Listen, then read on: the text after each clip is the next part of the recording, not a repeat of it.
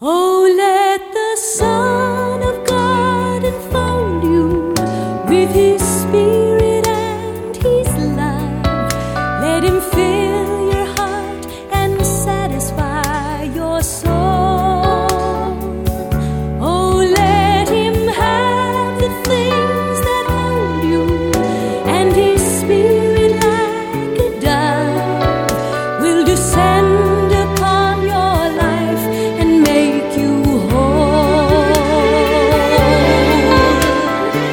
Welcome to The Word for Today, featuring the Bible teaching of Pastor Chuck Smith, founder of the Calvary Chapel Movement.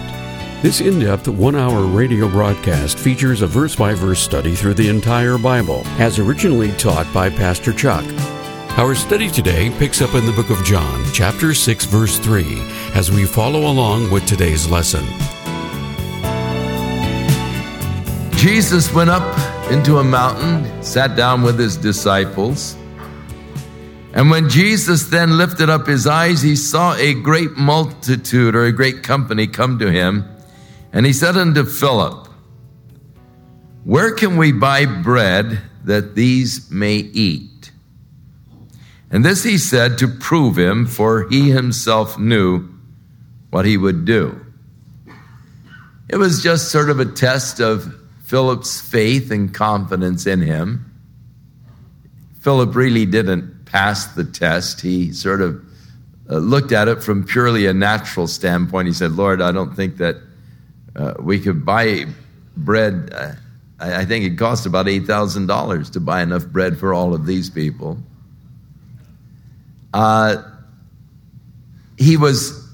Jesus was wanting to know the kind of confidence they had in him. If Philip would say, "Well, Lord, you can do anything, What do you want to do?" But Philip just looked at it from purely a natural standpoint. Andrew was a little braver. He made a slight suggestion, but then he immediately dismissed it. He said, "Well, there's a little lad here with 5 loaves and 2 fish. But what is that with this multitude?" In other words, it was, here's a little bit, but, And then he immediately dismissed his thought. But Jesus said, "Make the men sit down." Now, there was a lot of grass in that place. Of course, at the Passover season, you're in early spring. And the area around Bethsaida, covered with grass and wildflowers. It's very beautiful in the early spring up in the upper portion of the Galilee region there. Beautiful fields covered with grass and flowers. And so Jesus said, "Have them sit down." So the men sat down, and the number of them was about 5,000. Jesus took the loaves, and when he had given thanks, he distributed to the disciples, and the disciples to those that were sat down, and likewise also the fish, as much as they would. And when they were filled, the Greek word there is literally glutted. I mean, they were really filled. They were like you are after the Thanksgiving dinner, when you feel like, I can't eat another bite of pumpkin pie or I'll burst. So, when they were filled, he said unto the disciples, "Gather up the fragments that remain, that nothing be lost." And they gathered them together and filled 12 baskets with the fragments from the 5 barley loaves which remained over above unto them that had eaten. And then those men which had seen the miracle that Jesus did said, "This is of a truth that prophet that should come into the world." They saw this marvelous miracle.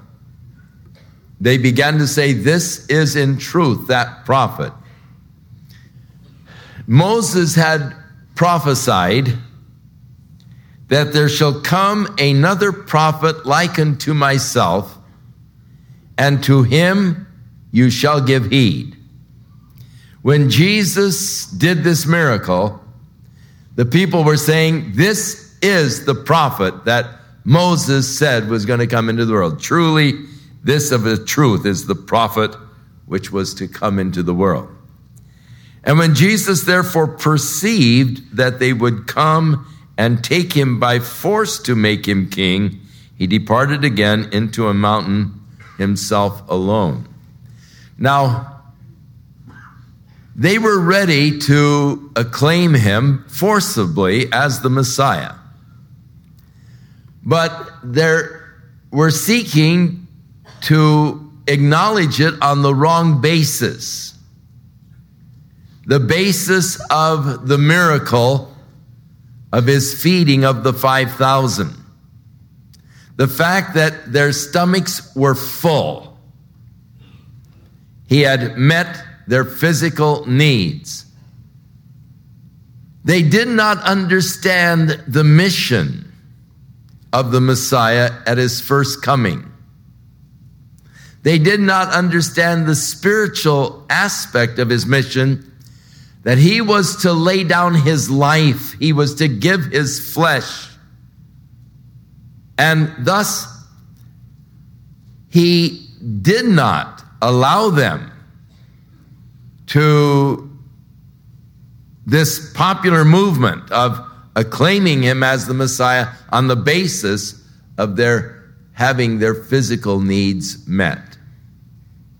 Now, the other Gospels, and interestingly enough, the feeding of the 5,000 is the only miracle that is mentioned in all four of the Gospels.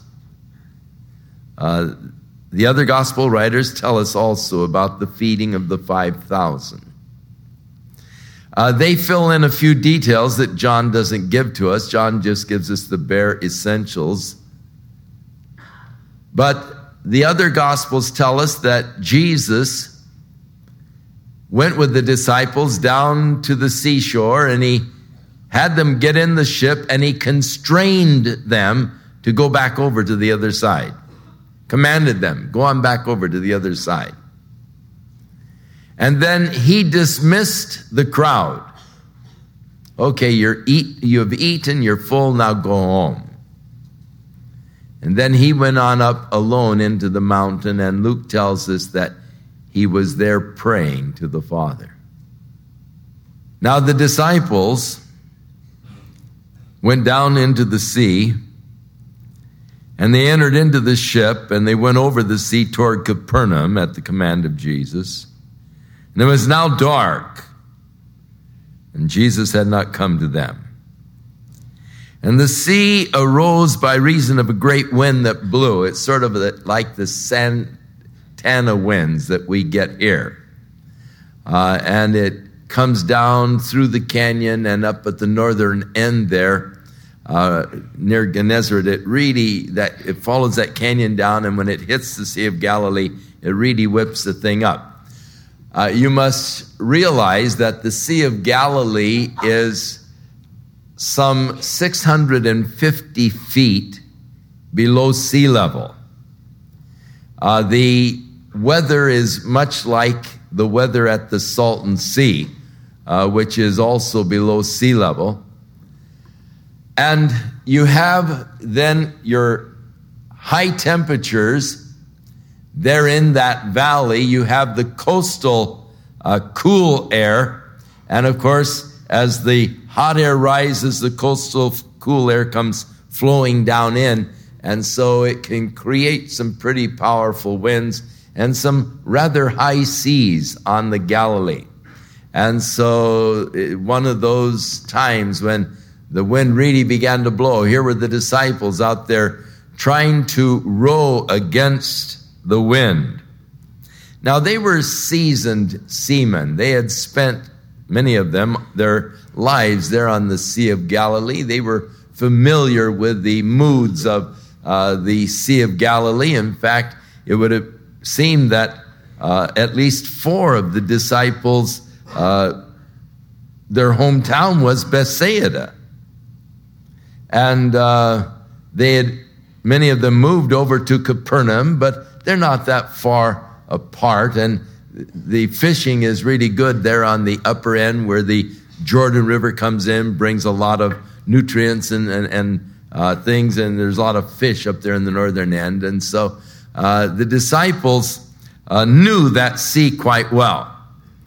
And the natural thing for a seaman to do when you get a storm like that and you're rowing and you're not going anywhere, you've got the heavy seas, is to turn your boat around and go with the seas.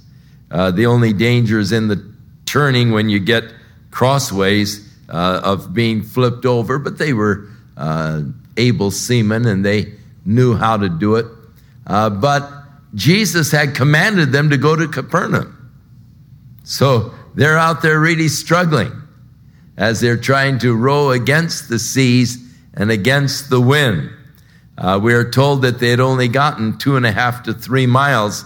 At that point from Bethsaida to Capernaum is about 6 miles across the sea. So it means they were out in the middle of the sea. They had only made it about halfway when their progress was halted by this wind.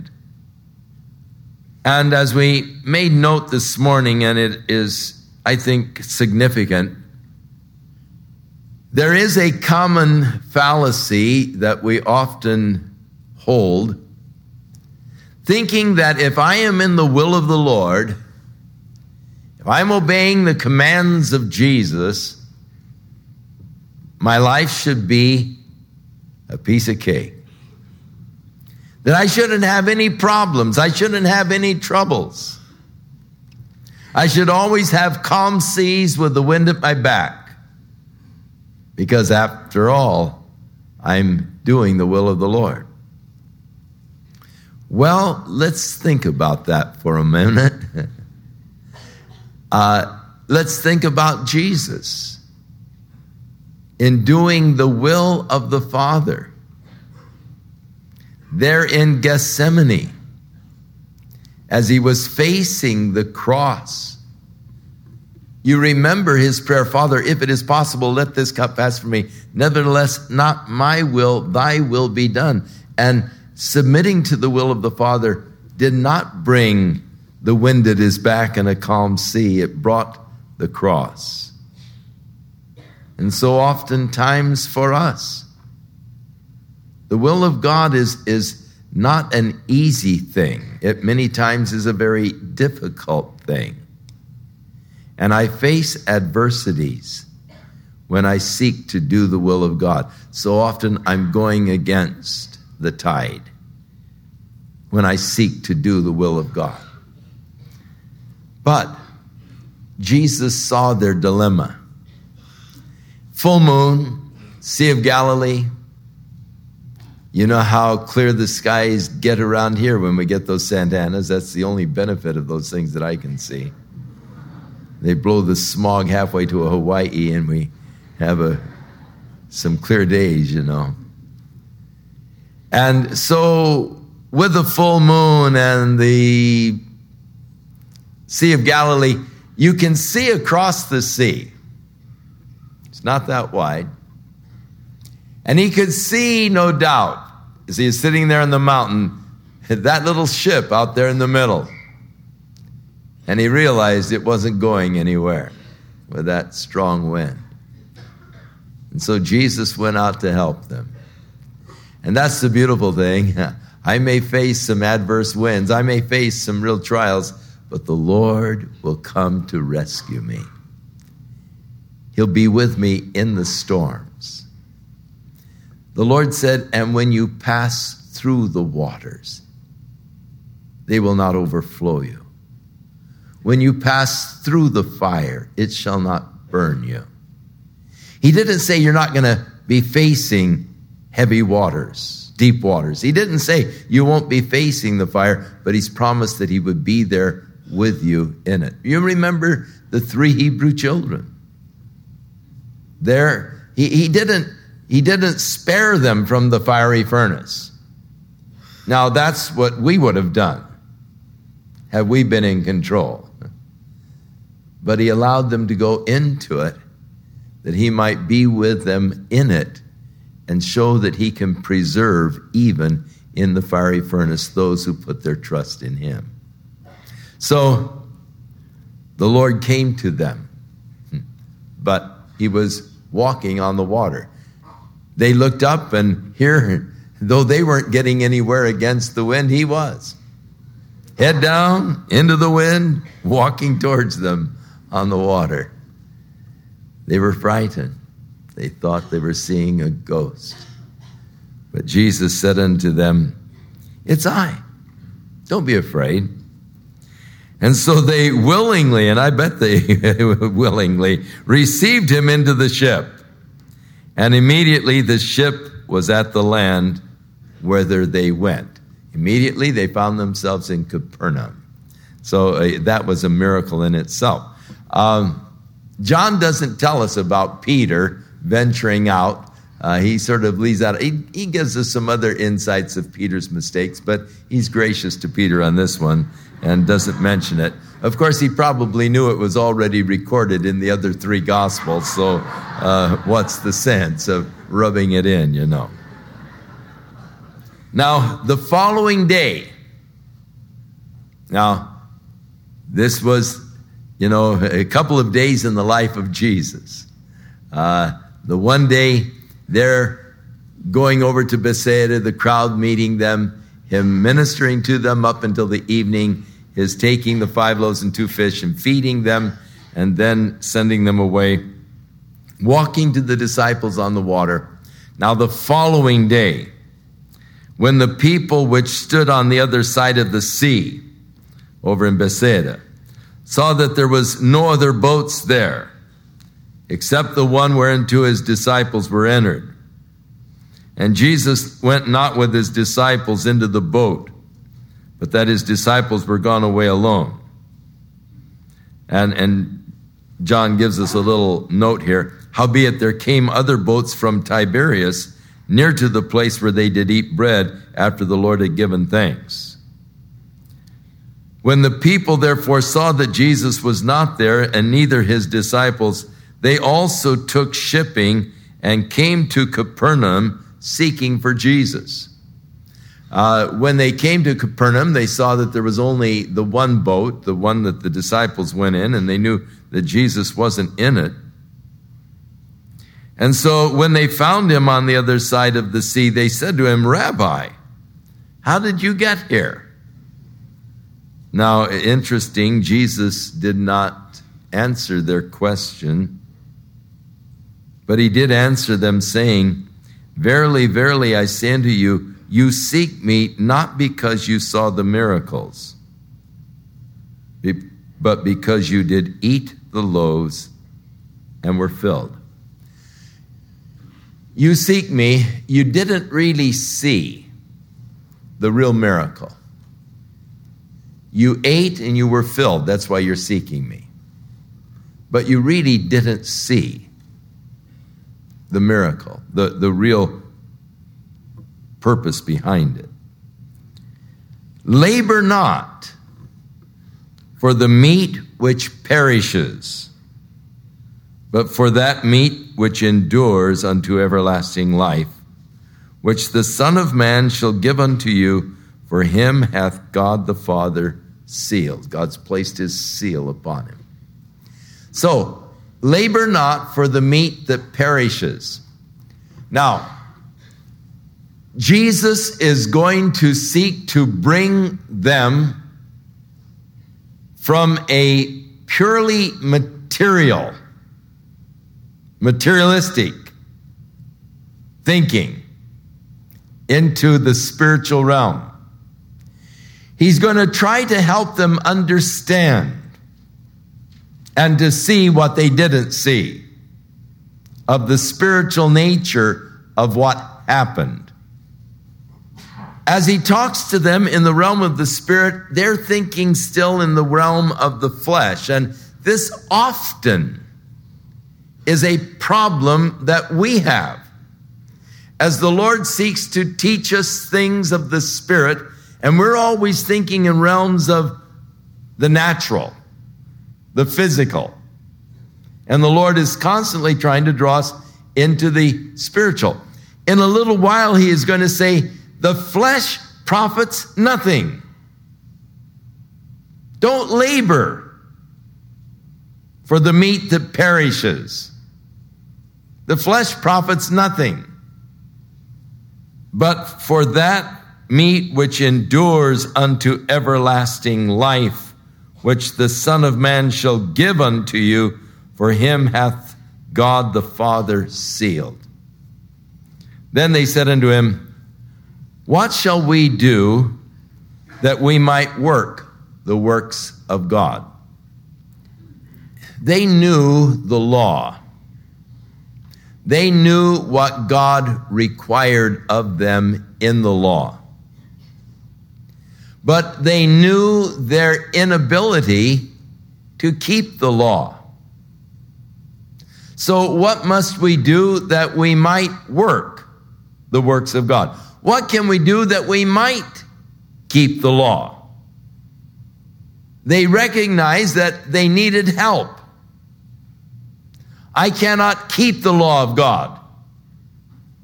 I want to do the works of God. So what shall we do that we might work the works of God? The desire to work the works of God, but recognizing my inability to do so. Is there a dynamic? Is there a power? Is there something that you can lead us to that will help us that we might do the works of God? And so Jesus answered and said unto them, this is the work of God, that you believe on him whom he hath sent.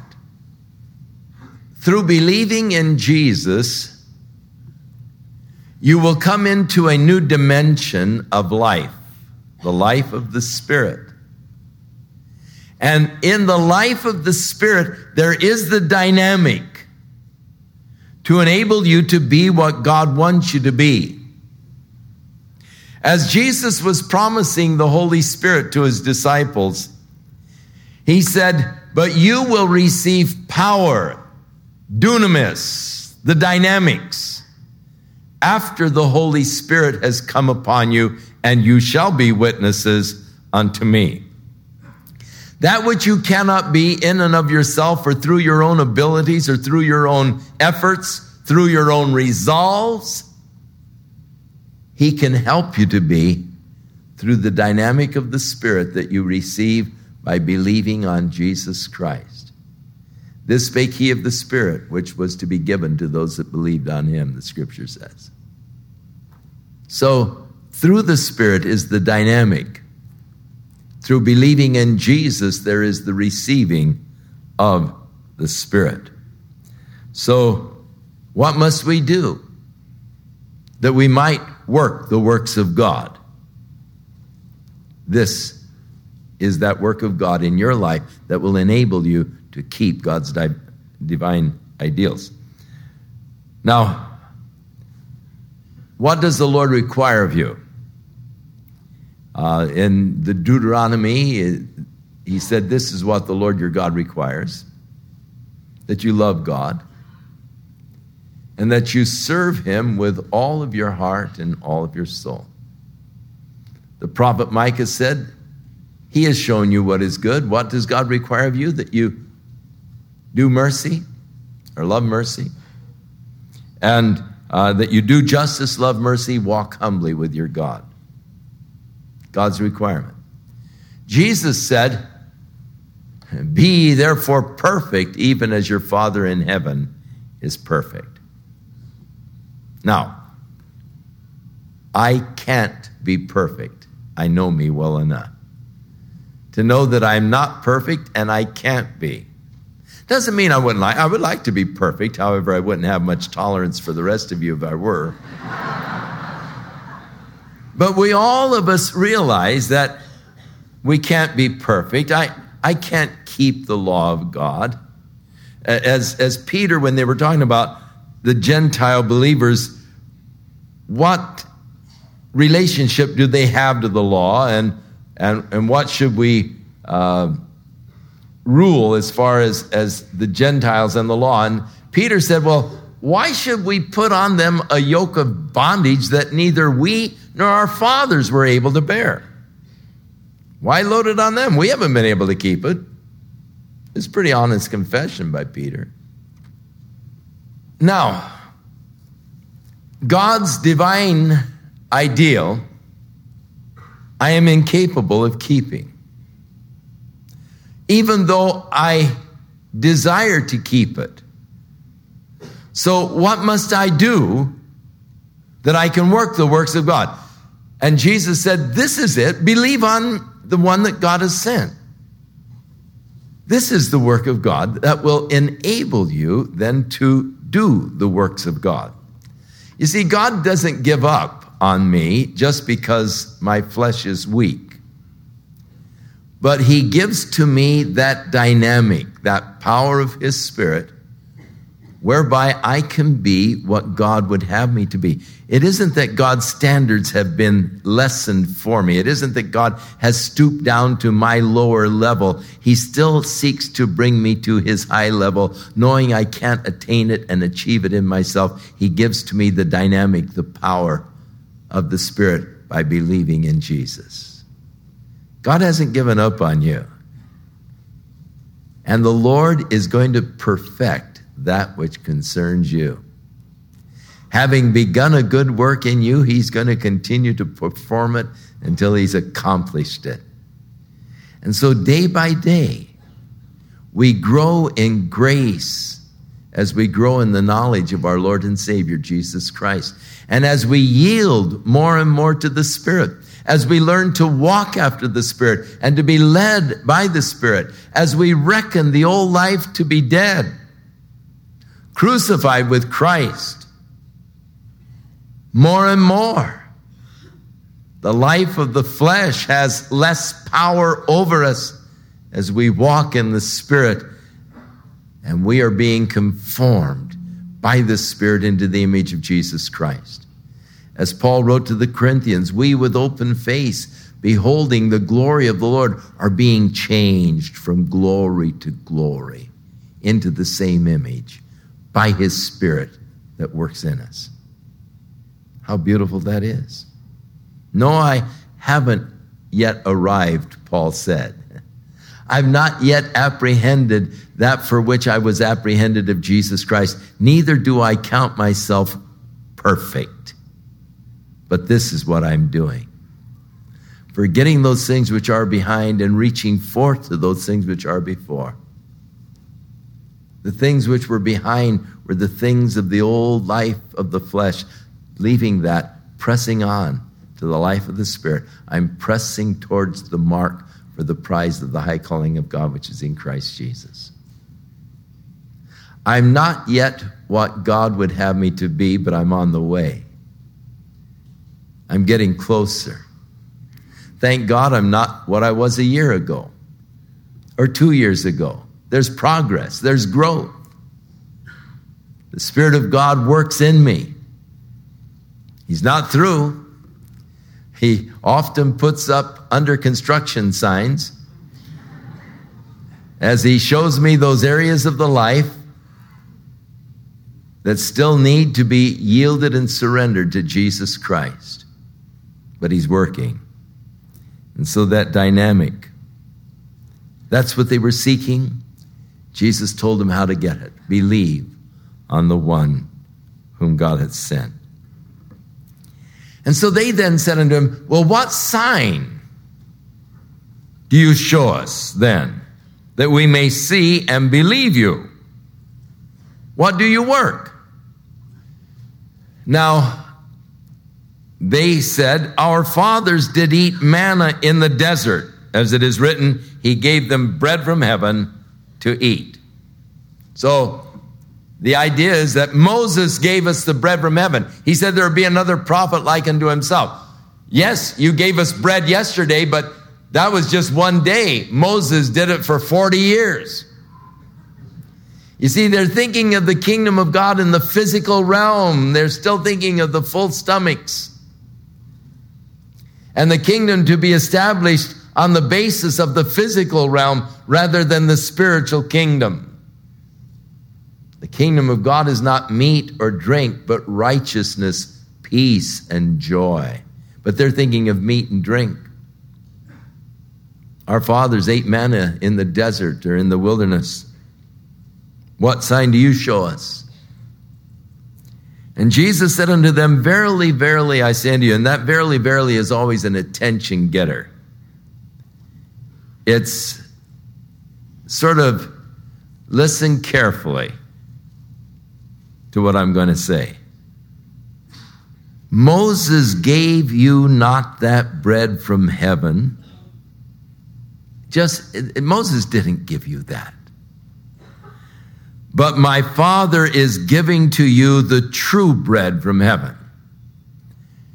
Taking it from the manna, the physical sustenance that God gave to them in the wilderness, to the spiritual again, God gives you the true bread. My Father gives you the true bread from heaven. For the bread of God is he which cometh down from heaven and giveth life unto the world. That's the true bread. Then they said unto him, Lord, evermore give us this bread, like the woman of Samaria. Give me this water that I don't have to come out here and that I don't thirst and have to come out here anymore. Jesus said unto them, I am the bread of life. Now, they're talking about Moses. And they're thinking of the comparison of the prophet with Moses. But you remember that when Moses came to the burning bush, and the Lord spoke to Moses out of the burning bush, telling him to go to the Pharaoh and to demand the release of the Israelites from their bondage and slavery in Egypt. Moses said, but they won't believe me. And who shall I say has sent me? And what was God's answer? I am that I am hath sent thee. And so here Jesus said, I am. And this is one of those places where Jesus is using this name for Jehovah for himself. I am the good shepherd. I am the light of the world. I am the bread of life. Before Abraham was, I am. And in the garden, when the soldiers came to arrest him, Jesus said, who are you looking for? They said, Jesus. He said, I am. And they fell backwards on the ground. And so I am, that egoimi, I am the bread of life. And he that cometh to me shall never hunger, and he that believeth on me shall never thirst. Radical statements. Jesus said to the woman of Samaria, he who drinks of the water that I give shall never thirst again. Talking again in the realm of the Spirit. Again, he's talking to them in the realm of the Spirit. You'll never hunger, you'll never thirst. Recognizing that there is deep inside of every man a hunger for a meaningful experience and relationship with God. As David said, my soul thirsteth after thee, O God. As the hart panteth after the water brook, so pants my soul after thee, O God, for the living God. Oh, how I thirst for God, how I hunger for a meaningful experience and relationship with God. And Jesus is declaring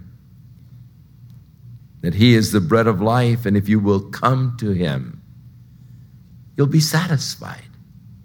You won't hunger again. You won't thirst again, because in him you will find that for which the Spirit hungers and thirsts, the meaningful relationship with God. But I said unto you that you have also seen me, and you believe not. But all that the Father giveth me shall come to me, and him that cometh to me I will in no wise cast out. What a beautiful promise. Him that cometh to me, I will in no wise cast out. Now here you have both sides of the coin. All that the Father giveth to me shall come to me. That's divine sovereignty. But human responsibility, choice, he that cometh to me, I will in no wise cast out. When we think of this in light of predestination and election, if you come to Jesus asking forgiveness of sins, submitting yourself to follow him as Lord, acknowledging him as Lord, he doesn't go down a list to find out if your name is on it. He doesn't say, oops, somebody goofed. Sorry, your name's not here. Doesn't happen. Whosoever will, let him come and drink of the water of life freely.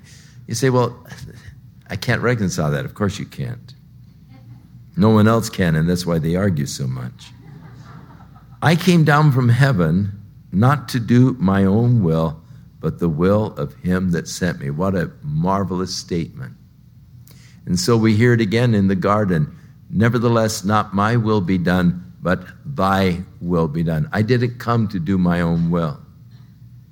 And that should be true of every one of our lives. We shouldn't be here to do our own will, but we should be here to do the will of the Father. And life is really found when we submit ourselves into doing the will of God. That's where fulfillment comes.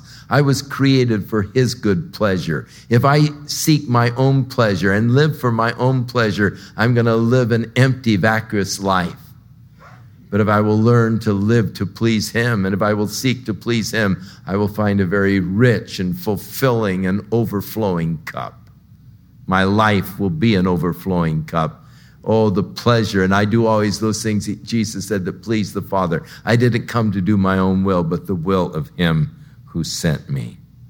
And this is the Father's will, which has sent me, that all which he has given me, I should lose nothing, but should raise them up again at the last day. That's the Father's will. That we who have been given to him, he'll keep us and raise us up in that last day. And this is the will of him that sent me. He repeats it. That every one which seeth the Son and believes on him may have everlasting life. That is, sees him in the true light of the Spirit. Sees in the sense of comprehending, understanding the realm of the Spirit. Those that really see the Son. It's the Father's will. Those that see and believe on him, that they may have everlasting life, and his promise, I will raise them up at the last day. The Jews then murmured at him, because he said, I am the bread which came down from heaven. And they said, is this not Jesus, the son of Joseph, whose father and mother we know? How is it then that he said he came down from heaven? Their familiarity with him. Isn't this Jesus? We know his father and mother, Joseph and Mary. And Jesus answered and said unto them, don't murmur among yourselves. No man can come to me except the Father which hath sent me draw him. Another interesting statement. Now, no man can come except the Father draw him, but I believe that the Father seeks to draw all men to Jesus Christ. And all of us who came as the result of the Spirit drawing us, the Father drawing us. It's my responsibility, however, to yield to the Father. You see, God is not willing that any should perish, but that all should come to repentance. And so there is the divine operation of God, but there's also that necessity of human response to the work of God. It is written in the prophets, and they shall all be taught of God. Notice, they're all be taught of God. Every man, therefore, that hath heard and hath learned of the Father cometh unto me. Not that any man hath seen the Father, except he which is of God, he hath seen the Father. And verily, verily, I say unto you, he that believeth on me hath everlasting life. I mean, this is basically what he said to Nicodemus, who was seeking the method or the way by which he might be born again. And Jesus said, whosoever believeth on him, God gave his only begotten Son, whosoever believeth in him should not perish, but have everlasting life. And so again, verily, verily, I say unto you, he that believeth on me hath everlasting life. I am the bread of life. They murmured at that. They had problems with it. We know his father and mother. How is it that he said he came down from heaven and so forth? But he said, I am the bread of life. Your fathers did eat the manna in the wilderness and are dead. This is the bread which comes down from heaven, that a man may eat thereof and not die. Now, death has two biblical definitions. One, the separation of the consciousness from the body. When your brain no longer functions, you're dead. The other definition is the separation of your consciousness from God.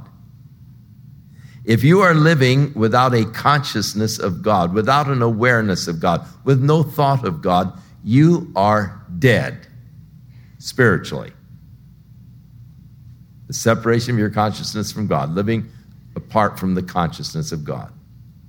Living only with the consciousness of the flesh and the things of the flesh, the Bible says you're dead. A person who lives only for pleasure, the Bible says, is dead while they're still alive.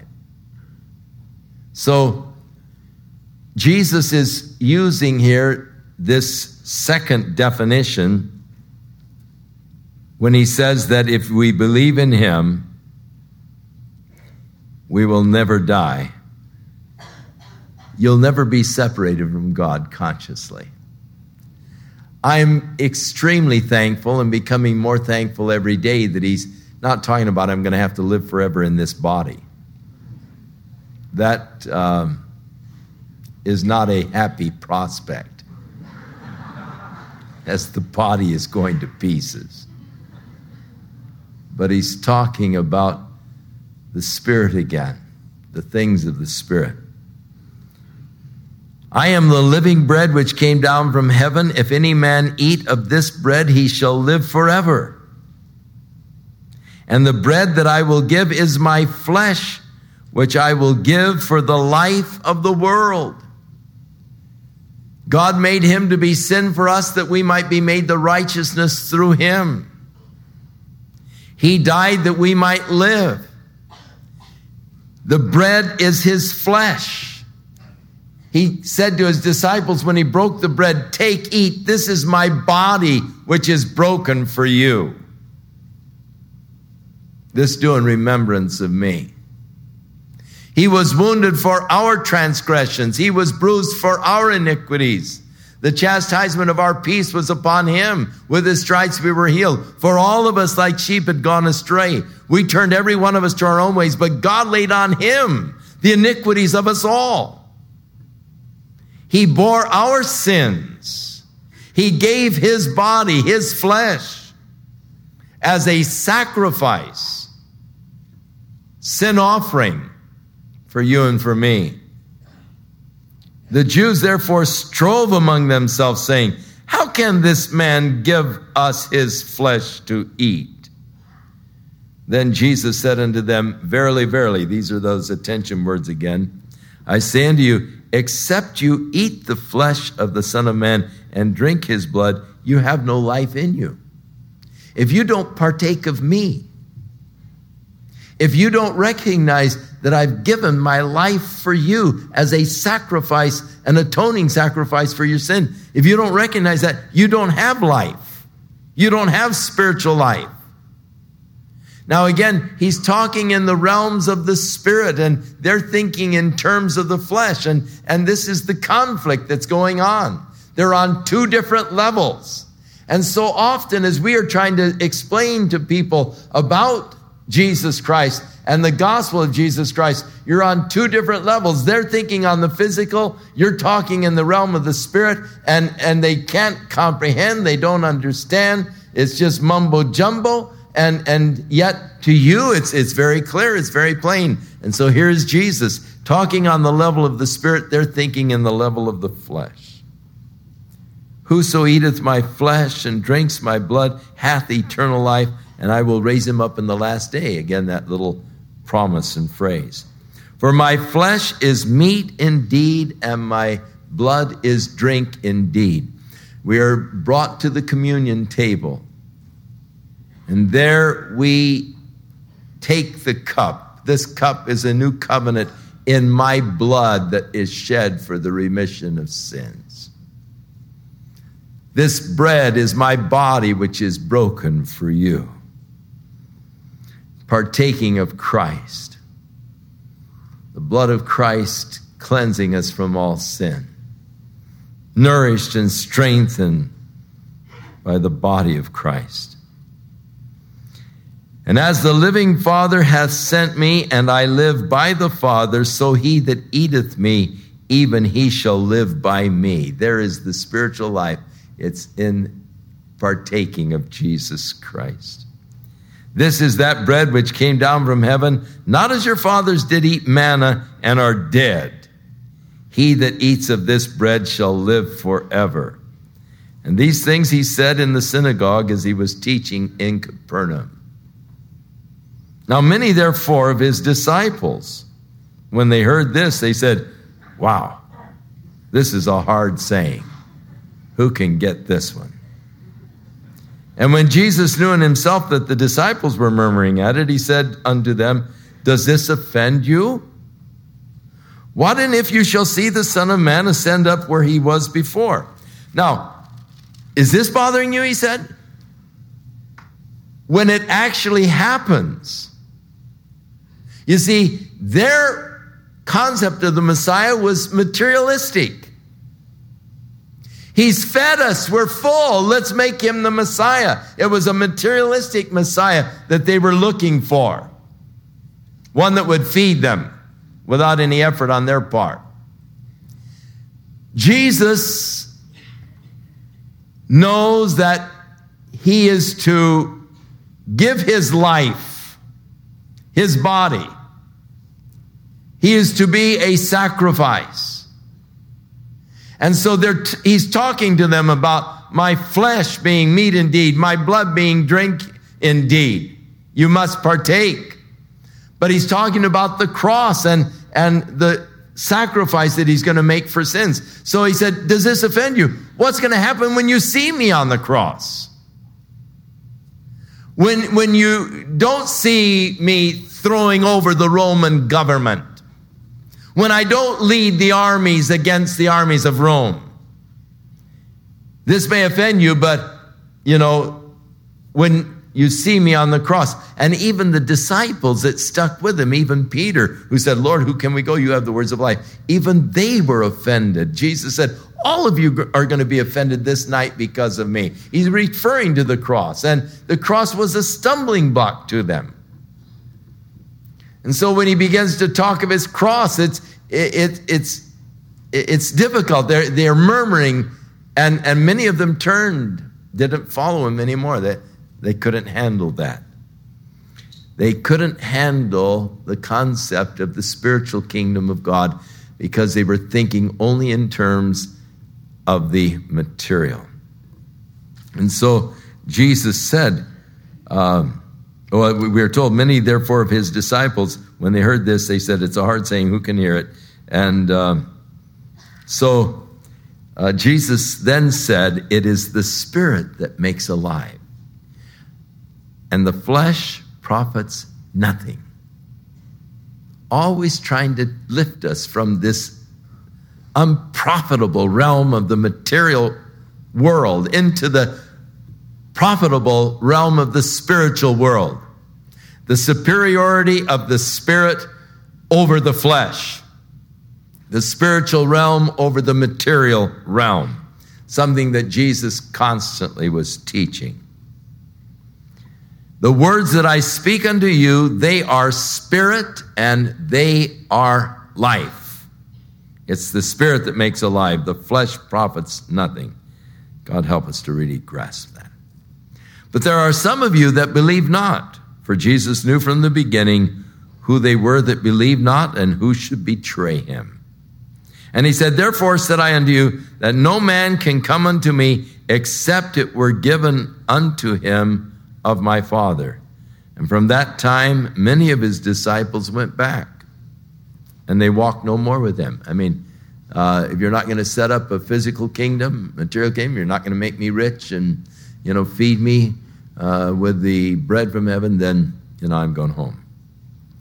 Then said Jesus unto the 12, will you also go away?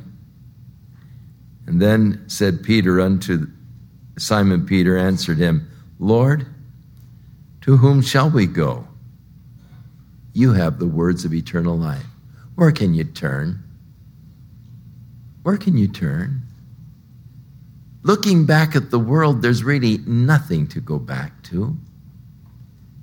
We might have difficulties. We might have problems. We might not understand exactly and fully what the Lord is seeking to teach us, but where can we go? We know that the world has nothing. It is empty. It has nothing to offer. Lord, to whom can we go? You have the words of eternal life. And we believe and are sure that you are the Messiah, the Son of the living God. And Jesus answered them, have I not chosen you 12? And one of you is a devil? And he spoke of Judas Iscariot, the son of Simon, for he it was that should betray him, being one of the 12. So John lets us know that Jesus all along was aware of Judas, of what he was doing and what he was going to do, and yet ordained of God for this purpose. Next week, chapter 7. Next Sunday night, Anaheim Stadium. And so we'll have a couple of weeks in chapter 7 for you to study it and really digest it well.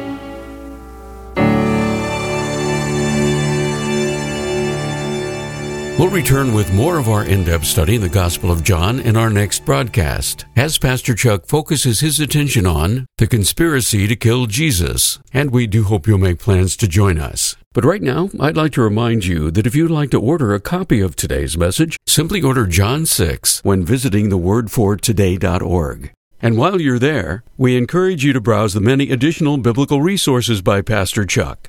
You can also subscribe to the Word for Today podcast or sign up for our email subscription. Once again, all this can be found at thewordfortoday.org. If you'd like to call, our toll-free number is 1-800-272-WORD, and our office hours are Monday through Friday, 8 a.m. to 5 p.m. Pacific Time. Again, that's 1-800-272-9673. If you prefer to write, our mailing address is The Word for Today, P.O. Box 8000, Costa Mesa, California, 92628. And now, on behalf of The Word for Today, we'd like to thank all of you who share in supporting this ministry with your prayers and financial support. And be sure and join us again next time as Pastor Chuck continues his verse-by-verse study through the Bible. That's right here on the next edition of The Word for Today. And now, once again, here's Pastor Chuck.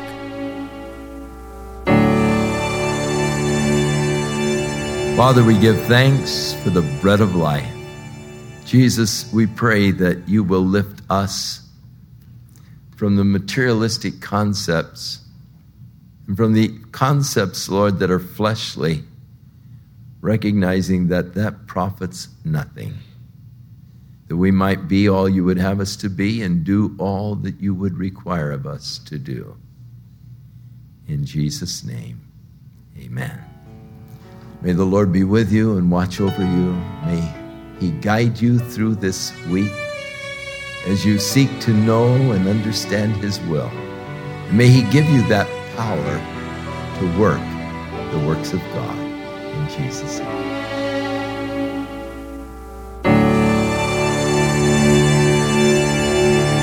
This program has been sponsored by Calvary Chapel of Costa Mesa, California. I'd like to tell you about a book written by Chuck Smith entitled Living Water. In this book, Pastor Chuck explains how God has the power to change your life through His Holy Spirit. This book will help you to understand how the Holy Spirit works in your life, covering such topics as who is the Holy Spirit, what does the Holy Spirit do, what are the gifts of the Spirit, and how should I respond? It's Pastor Chuck's desire that by God's grace and through this book, the Lord will develop in you a hunger and thirst for the things after the Spirit that will help you come into a deep and personal relationship with Him so that your life will be transformed. To find out more and to read a book preview, visit thewordfortoday.org and click on the link to download Living Water by Chuck Smith. Or if you would like to order this book in print, call The Word for Today at 800-272-272. WORD. That's 800-272-9673.